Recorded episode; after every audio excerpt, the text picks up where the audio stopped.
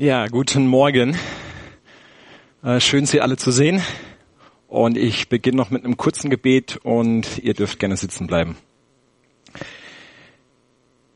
Gott, ich möchte danken für den Moment, wo wir uns auf dich konzentrieren können und aus diesem alten Text ähm, etwas für uns mitnehmen können.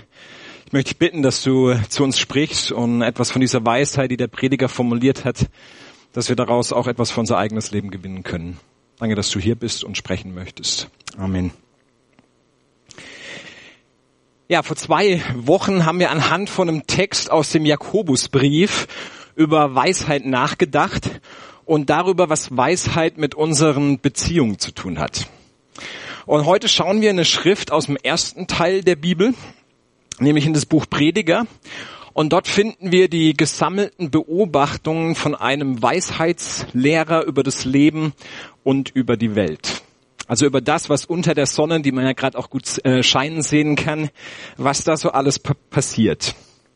Und eben beim Hören des Bibeltextes hast du schon so einen ganz guten Eindruck bekommen, wie so der Stil des Predigerbuches ist. Das ganze Buch ist, man könnte sagen, ein erbarmungslos äh, ungeschönte Reflexion über das Leben, über die Flüchtigkeit des Lebens, über die Vergänglichkeit des Menschen und auch die Unausweichlichkeit des Todes für uns alle. Der Prediger beobachtet, wie das Leben ungerecht ist, wie es flüchtig ist, wie es unberechenbar ist und wie es eben auch sehr begrenzt ist. Und deshalb macht er immer wieder die Aussage, dass alles vergänglich und damit irgendwie auch nichtig ist. 38 Mal kommt es vor, Windhauch, Windhauch. Damit spricht er diese Flüchtigkeit des Lebens an. Und das ziemlich hartnäckig, 38 Mal. Ich persönlich finde das Buch sehr interessant. Ich kann dir auch empfehlen, es mal an einem Stück durchzulesen. Zum einen findest du da sehr pragmatische Ratschläge.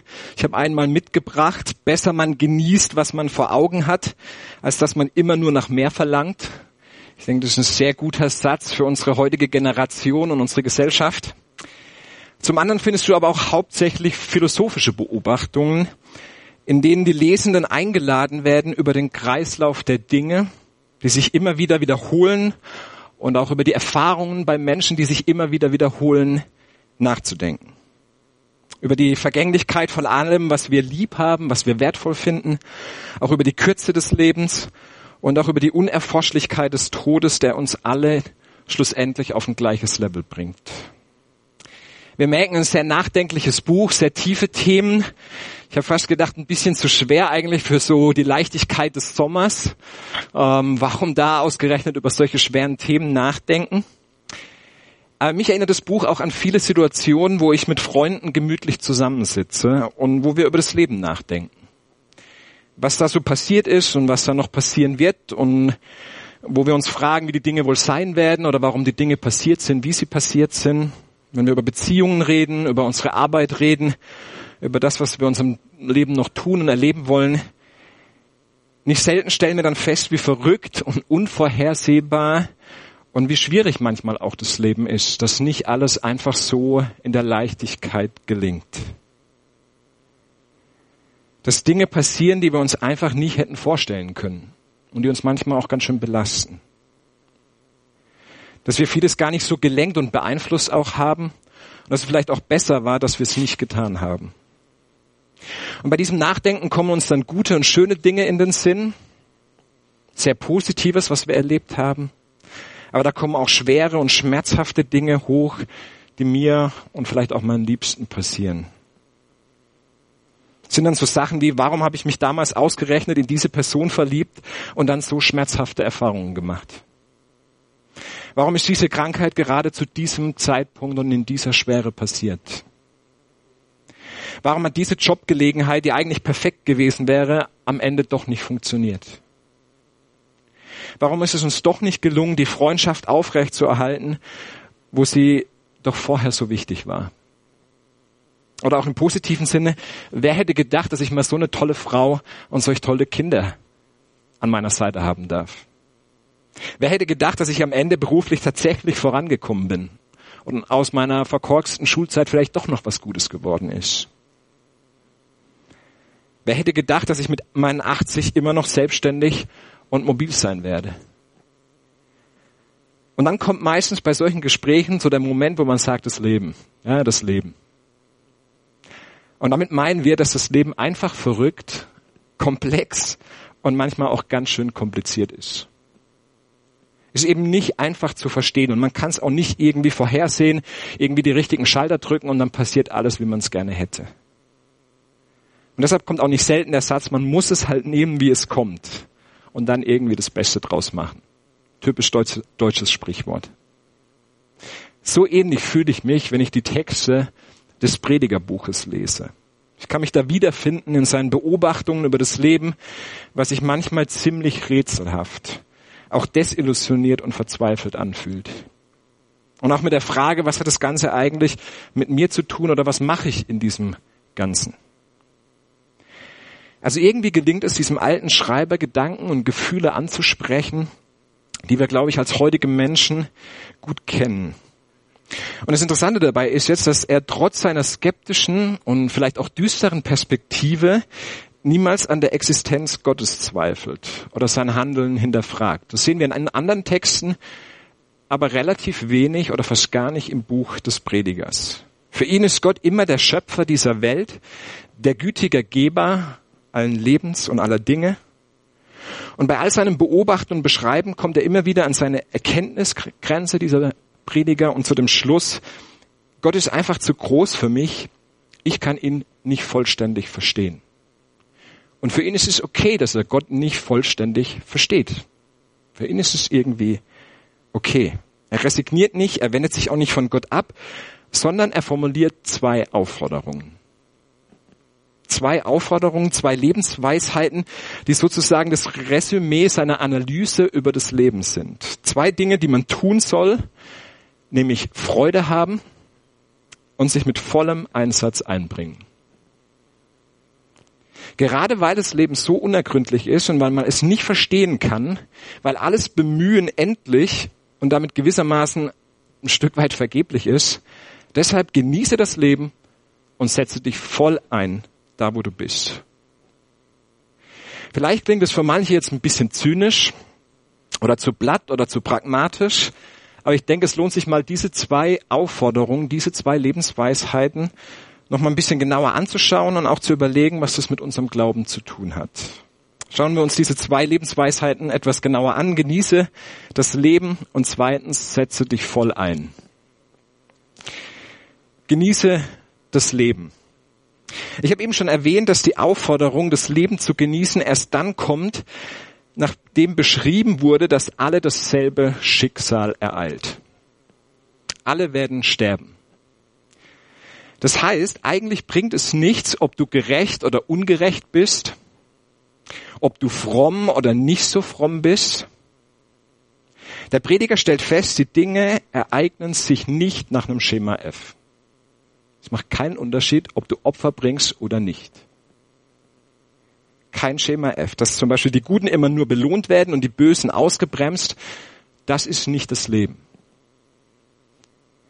Und ich glaube, das kann man auch durch viele Lebensbereiche sehen.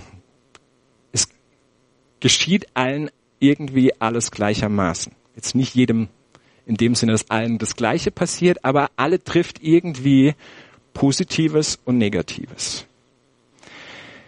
Und ich glaube, dass wir diese Realität im Großen und im Kleinen tatsächlich beobachten können. typisches Klischeebeispiel, nicht unbedingt die Menschen, die einen gesunden Lebensstil führen, werden automatisch gesund bleiben und lange leben.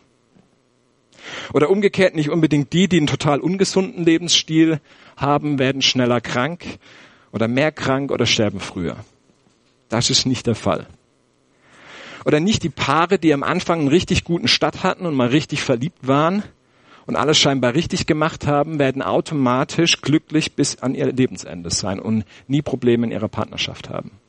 Auch das ist keine automatische Geschichte. Oder auch sehr gläubige und religiöse Menschen erleben, wie Lebenswünsche nicht in Erfüllung gehen. Wie sie Menschen viel zu früh verlieren. Und manchmal wirklich großer und tragischer Mist in ihrem Leben passiert. Trotz aller Frömmigkeit, trotz aller Gottesdienstbesuche, trotz allen Gebets. Kein Schema F. Und was uns am Ende dann ja tatsächlich alle verbindet, ist der Tod. Und nun lesen wir angesichts dieser düsteren Perspektive in Klammern, man mag enttäuscht sein, man mag auch wütend darauf sein, verbissen versuchen, das irgendwie zu leugnen, zu verdrängen, doch dagegen anzukämpfen mit den unterschiedlichen Dingen. Das sind alles Reaktionen, die wir, glaube ich, als Menschen haben. Der Prediger sagt ganz einfach, darum isst dein Brot, trink deinen Wein und sei fröhlich dabei. Und diese Worte ist und trink, die sehen wir auch schon vorher an einer anderen Stelle im Predigerbuch, das zieht sich durch. Siehe, was ich gut und für schön ansehe, ist, dass einer esse und trinke und Gutes genieße bei all seiner Arbeit. Dieser zentrale Gedanke taucht immer wieder im Buch des Predigers auf. All das Gute im Leben, dass wir das genießen als Geschenk Gottes. Das ist der Teil des Menschen, sagt er. Das ist seine Bestimmung sozusagen. Gott möchte, dass wir das Leben genießen. Dass wir das Gute genießen, dass wir Freude daran haben in Dankbarkeit. Und wenn hier Brot und Wein genannt werden, dann sind es hier Symbole für Stärkung und für Lebensfreude. Und wer von uns ein schönes Glas Wein so richtig genießen kann, wird, glaube ich, dieses Bild der Freude sehr gut nachempfinden können. Und für alle anderen denke ich vielleicht, ich denkt an kühles Bier, denkt an Schokolade, denkt an erfrischendes Eis heute Nachmittag nach der Radtour. Das ist ein Genuss, der einen irgendwie mit Freude füllt. Und der Prediger sagt, das ist dein Teil. Das ist dein Teil. Und dann fordert der Prediger weiter dazu auf, Öl auf dem Haar und frische Kleidung zu tragen und das Leben mit dem Partner, mit der Partnerin zu genießen, die man liebt sind nochmal Wiederholungen, Betonungen, das Leben wirklich als Fest zu genießen. Das Leben als Fest zu genießen. Ja, Öl auf dem Kopf hat im Alten Testament eine symbolische Bedeutung für Freude und für Segen von Gott. Und auch die Formulierung frisch gewaschene Kleidung, im Original steht weiße Kleidung, das drückt etwas Festliches aus. Ja, da geht es nicht darum, immer im Anzug unterwegs zu sein, sondern es geht um Kleidung, die man zu einem fröhlichen Anlass anzieht. Ja, dass man das Leben wirklich als ein Fest begeht, bei aller Schwierigkeit und bei allem, was im Leben auch drückt. Also diese drei Aufzählungen, Essen, Feiern, Partnerschaft, die sollen betonen, dass man das ganze Leben genießen darf und genießen soll. Für uns heute nochmal übersetzt, genieße den Stadionbesuch. Genieße das Konzert oder den guten Film. Genieße den Urlaub am Meer oder die Klettertour in den Bergen. Genieße den Sex mit deinem Partner, deiner Partnerin. Genieße die Geburtstagsparty mit deinen Freunden. Genieße das gute Essen. Genieße den Sport. Genieße Punkt, Punkt, Punkt. So, und diese Aufforderung steht hier nicht einfach losgelöst da, nur für sich, sondern sie wird in Beziehung zu Gott gesetzt. Der Prediger ordnet diese Dinge jetzt Gott unter. Ist für ihn irgendwie wichtig, diese Dinge Gott unterzuordnen, weil er wahrscheinlich die Gefahr sieht, dass diese Dinge auch zum Gott werden können. Und er sagt, so hat es Gott für den Menschen vorgesehen und so gefällt es ihm. Das heißt, all diese guten Dinge hat Gott für uns gedacht. Das wünscht er sich für uns, dass wir das dankbar aus seiner Hand als Geschenk genießen können. In anderen Worten, mit all diesen Dingen, wenn du sie dankbar aus den Händen Gottes genießt, erst und lobst du Gott. Erst und lobst du Gott. Das heißt, all diese Dinge, wenn du sie dankbar genießt, sind in gewissem Sinne Lobpreis und Anbetung. Und das finde ich persönlich eine sehr spannende Perspektive. Wenn du nächstes Mal im Stadion stehst und deine Mannschaft feierst, dann muss das nicht weniger Gott ehren sein, als wenn du hier Lieder mitsingst. Nimm diesen Satz mal mit. Wenn du das nächste Mal im Stadion deiner Mannschaft feierst oder setzt das ein, was du gut genießen kannst, dann muss das nicht weniger Gott ehren sein als die Lieder, die du hier im Gottesdienst mitsingst. Und dann gibt's noch eine interessante Nuance bei dieser ersten Aufforderung in unserem Text. Hier steht das Genießen des Lebens nämlich im Kontrast zu der Mühsal und der Plage. Ja, gemeint ist unsere Arbeit. Und wenn wir uns diese düstere Lebensanalyse vor Augen führen, wenn wir sagen, das Leben ist kurz, nichts liegt wirklich in unserer Hand und am Ende werden wir alle sterben, dann sind, glaube ich, zwei Reaktionen typisch. Zum einen können wir zynisch reagieren, sagen, wenn es so ist, ja, dann lohnt es sich eigentlich keinen großen Aufwand zu treiben, sich irgendwie einzusetzen, Sinn in der Arbeit zu finden. Dann brauche ich nicht früh aufstehen und mich eigentlich gar nicht abmühen. Ja, das lohnt sich nicht. Sondern gilt Hartz IV und Bier. Bisschen überzogen, aber ich denke, die Richtung ist klar. Oder aber wir können moralisch reagieren. Ja, ich streng mich an, ich bemühe mich, ich gebe alles, versuche möglichst Fehler zu vermeiden, besser in dem zu werden, was ich tue, und dann wird oder dann muss mich das Leben belohnen. Ja, ich gebe Vollgas und dann werde ich belohnt. Oder bei religiösen Menschen, dann muss mich Gott doch belohnen. Doch weder das eine noch das andere ist unserem Text der Ansatz. Hier beim Prediger geht es um eine Akzeptanz der manchmal grausamen Realität des Lebens. Ja, es ist anstrengend, es ist auch manchmal sehr ungerecht. Und das Ganze aber in einem Vertrauen auf Gott, obwohl man vieles nicht versteht. Beim Prediger widerspricht sich das nicht. Freude und Anstrengung können nebeneinander existieren. Man kann sich freuen und das Leben voll genießen. Und trotzdem kann es, darf es und wird es auch anstrengend sein. Und trotzdem soll ich mir Mühe geben bei dem, was ich auf der Arbeit tue. Das eine widerspricht nicht dem anderen.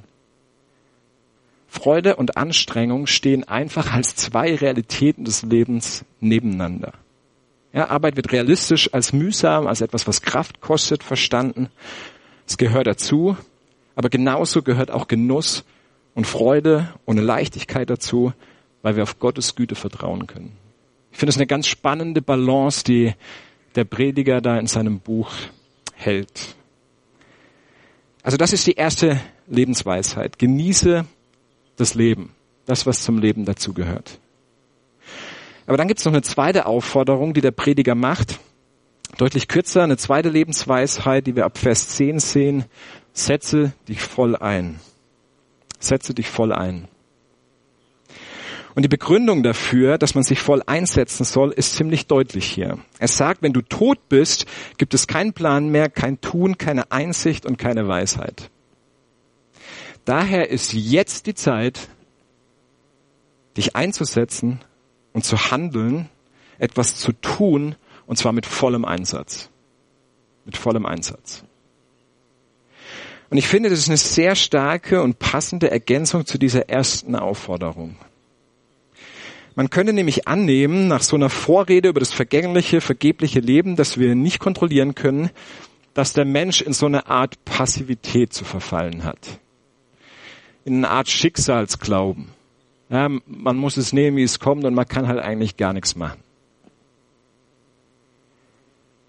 Aber interessanterweise ist für den Prediger diese begrenzte Lebenszeit und auch die Ungerechtigkeit des Lebens gerade ein Grund, sich einzusetzen ein Grund, sich einzusetzen, und zwar mit voller Kraft jedes Mal, wenn sich eine Gelegenheit bietet.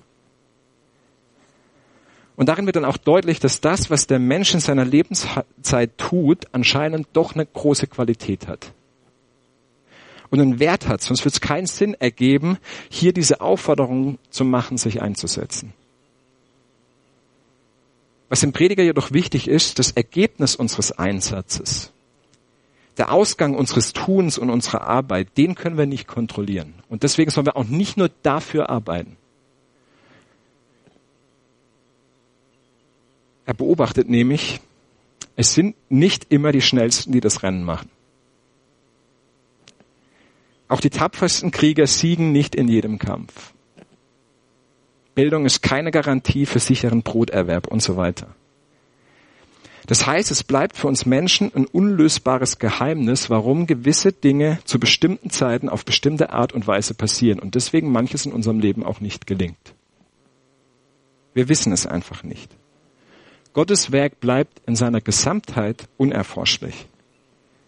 Und der Mensch kann immer nur wieder erkennen, dass er das Leben nicht kontrollieren kann.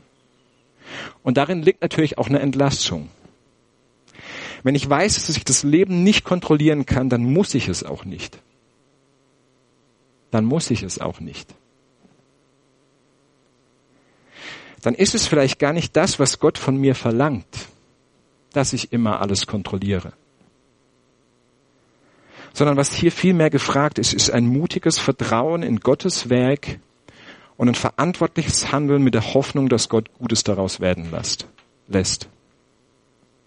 Im Alten Testament wird Gott häufig als souveräner Gott gezeigt. Er ist Schöpfer, der Ursprung und Geber allen Lebens und er ist der Herrscher nicht nur über Israel, sondern über alle Nationen. Und interessant dabei ist, dass in der Bibel ein souveräner Gott, der den Überblick über alles hat und dem alles unterstellt ist, auf keinen Fall den Menschen passiv macht. Ja, wie das immer gern auch dem christlichen Glauben vorgeworfen wird. Ja, du, du wirst passiv, weil du gibst ja alles an deinen Gott ab. Ganz im Gegenteil, wir sehen im Alten Testament immer wieder, dass der Mensch gerade angesichts der Souveränität Gottes für sein eigenes Handeln verantwortlich gemacht wird. Aber eben in Beziehung zu diesem souveränen Schöpfer. Und ich finde, an dieser Stelle sehen wir auch, an unserer Stelle sehen wir es auch schön, Gott als Geber der Dinge des Lebens zum Genießen. Für uns. Er vertraut uns das an. Er vertraut uns, dass wir Gutes damit machen und dass wir es wirklich genießen. Und er freut sich darüber, dass wir uns voll einsetzen, dass wir volle Kraft in die Arbeit stecken, egal was wir tun. Ich finde, in diesen zwei Aufforderungen aus dem Predigertext steckt ganz viel Gestaltungsfreiheit für jede und jeden Einzelnen von uns, wo wir das Leben genießen, worin wir unsere Zeit investieren, wofür wir uns voll einsetzen. Das wird und es darf sehr bunt sein. Ich glaube, es gibt viele gute Gelegenheiten, sich voll einzusetzen und das Leben zu genießen. Und die Frage ist, welche ergreife ich davon? Welche ergreife ich davon? Komme ich aus meiner Bequemlichkeit, meinen Ängsten, meinen Lebensenttäuschungen, vielleicht auch aus mancher Bitterkeit heraus und werde ich im Rahmen meiner Möglichkeiten aktiv? Das ist die Frage, die der Predigertext hier stellt. Vielleicht siehst du jetzt aber auch hier und fragst dich, warum bei diesen zwei Aufforderungen, genieße dein Leben und setz dich voll ein, warum sollte da ein Glaube an Gott nötig sein? Das Leben genießen und voll aktiv sein, dann kann ich doch auch ohne Glauben an einen souveränen Gott. Und vielleicht fällt es uns ja gerade auch in unserer heutigen Zeit schwer, uns vorzustellen, wie eine positive und uns befähigende Autorität Gottes aussieht. Einfach weil wir so viele negative Beispiele sehen und gesehen haben, wo Autoritäten ihre Macht missbraucht haben und auch aktuell missbrauchen und nichts Gutes damit zu tun. Ich glaube, wir haben eine durchaus skeptische Haltung gegenüber Autorität. Und da braucht es einen Weg, es braucht Zeit, sich auf diesen Weg zu machen und sich dem Gedanken zu öffnen, dass Gott ganz anders ist, dass er eine andere Autorität ist. Gott ist kein willkürlicher Herrscher, der nach Belieben oder über Menschen verfügt, sondern die Bibel zeigt uns ein Bild, neben all dem, was wir von Gott nicht vollständig verstehen können, dass wir es mit einem geduldigen und mit einem barmherzigen Gott zu tun haben. Hier in unserem Text mit einem Gott, der uns mit dem Leben beschenkt, mit vielem Guten beschenkt und uns befähigt, uns Verantwortung gibt und sich bereits über uns freut. Sich bereits über uns freut. Darum sollen wir das Leben genießen und uns voll einsetzen. Da geht es darum, sich Gott zuzuwenden, sich ihm zu öffnen. Es geht um Beziehung. Und es geht darum, Gott zu vertrauen, dass unser Leben nicht nur in unserer eigenen Hand ist, sondern auch in seinen guten Händen. Und dass unser Leben gut aufgehoben ist bei ihm. Ich bin überzeugt, ihm immer wieder von neuem dieses Vertrauen auszusprechen sich ihm immer wieder mit dieser Haltung zu nähern, das ist eine Lebensübung für all diejenigen von uns, die glauben. Das ist nicht eine einmalige Sache. Dieser Abschnitt im Predigerbuch, Kapitel 9, ich habe den Text nicht mit reingenommen, damit möchte ich aber schließen. Der endet mit einer interessanten Geschichte über einen armen, klugen Mann, der seine Stadt, also von einem großen König belagert wurde, mit seiner Weisheit hätte retten können. Aber er wurde aufgrund seiner Armut nicht gehört und nicht beachtet. Und das Fazit des Predigers ist, dass Weisheit nichts nützt und auch nicht retten kann, wenn sie nicht beachtet wird. Viele hunderte Jahre später sehen wir einen anderen weißen Menschen. einer, der ebenfalls arm und nicht besonders mächtig aussah. Auch er kam, um seine Stadt und seine Welt zu retten. Über Jesus Christus wird im Neuen Testament gesagt, dass durch ihn Gnade und Wahrheit und Weisheit kam. Doch auch er wurde am Ende nicht gehört. Man glaubte ihm nicht, weil er in den Augen vieler, die Macht hatten, arm und machtlos aussah. Aber er kam tatsächlich, um uns zu befreien, um uns zu retten. Und als er am Kreuz hingerichtet wurde und es so aussah, dass auch ihn am Ende das gleiche Schicksal ereilt wie alle anderen, der Tod, da ist Christus gestorben, ja. Aber Christus ist auch auferstanden. Die Destruktivität und das Unverständnis und die Ignoranz von uns Menschen haben nicht das letzte Wort behalten sondern Jesus Christus, die Gnade, die Liebe, die Weisheit in Person hat den Tod überwunden und ist wieder auferstanden. Und das hat alles für immer verändert. Für immer verändert. Durch ihn ist eine neue Hoffnung in unsere Welt hineingekommen. Eine Kraft, die dieser Vergänglichkeit des Lebens tatsächlich strotzen kann. Und deswegen ist es gut, sich diesem Christus anzuvertrauen und das Leben aus seiner Hand zu nehmen. Und damit unterstreicht meines Erachtens Jesus Christus auch diesen Ansatz des Predigers, der lange Zeit vor ihm gelebt hat. Weil jetzt können wir erst recht das Leben genießen als dankbares Geschenk Gottes und uns voll einsetzen, da wo wir sind. Das, was im Alten Testament schon durchklingt, dass Gott der Treue ist, dem wir uns anvertrauen können. Das wird in Jesus Christus nochmal ganz deutlich ausgedrückt und gezeigt. Gott beweist in Christus seine bedingungslose Liebe. Und ich glaube, dass wir diese Liebe als Basis brauchen, um das Leben zu genießen und uns voll einzusetzen. Dann ist es nicht so, nur der, der sich wirklich geliebt fühlt, der wirklich aus einer Quelle schöpfen kann, der setzt sich auch ein und der hat auch Kraft, sich einzusetzen. Aus einem Mangel heraus werden wir das nicht tun. Und auch das immer wieder bei dem Predigertext, der sagt, dass Gott uns das Leben schenkt und uns die Dinge zum Genießen gibt, aus Liebe und aus Großzügigkeit. Aus so einer Basis heraus, wo wir geliebt und angenommen sind und reich beschenkt, können und sollen wir uns aus voller Kraft einsetzen. Nicht aus einer Angst zu kurz zu kommen. Nicht um an irgendeinen Gott zu befriedigen oder glücklich zu stimmen. Nicht um das Leben oder Gott zu manipulieren sondern aus einem Vertrauen darauf, dass unser Leben in Gottes guter Hand liegt und dass es Glück bedeutet und sinnstiftend ist, uns voll mit dem einzusetzen, was uns gege gegeben ist. Gottes Liebe kontrolliert uns nicht, sondern sie vertraut uns, dass wir mit dem, was Gott uns schenkt, gut umgehen. Sie beschenkt uns, sie befähigt uns und sie lädt uns ein, Beziehung mit dem Schöpfer zu haben. Und darum lasst uns das doch tun. Schritte auf Gott zugehen, und aus seiner Hand das Leben genießen und uns voll einsetzen. Ich finde es eine gute Perspektive, auch bei einem schweren Thema und bei der Leichtigkeit des Sommers. Amen.